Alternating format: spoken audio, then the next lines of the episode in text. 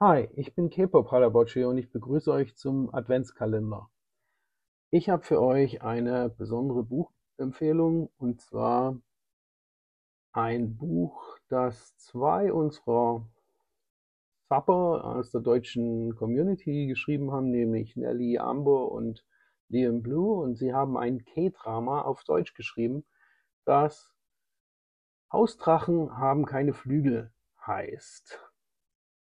In dem Buch geht es darum, dass zwei Schauspieler in Seoul aufeinandertreffen. Der eine ist schon sehr erfahren, sie ist noch jung, aber in letzter Zeit wurden sie ständig zusammengebucht. Beide können sich aber gar nicht so richtig vertragen oder ausstehen. Und durch einen dummen Zufall müssen sie außerhalb des Films oder außerhalb ihrer Rollen hm, ein Pärchen spielen. Dass es das nicht ganz einfach wird, kann man sich vorstellen. Es gibt diverse Problemchen und diverse Geschichten, die sich anbahnen.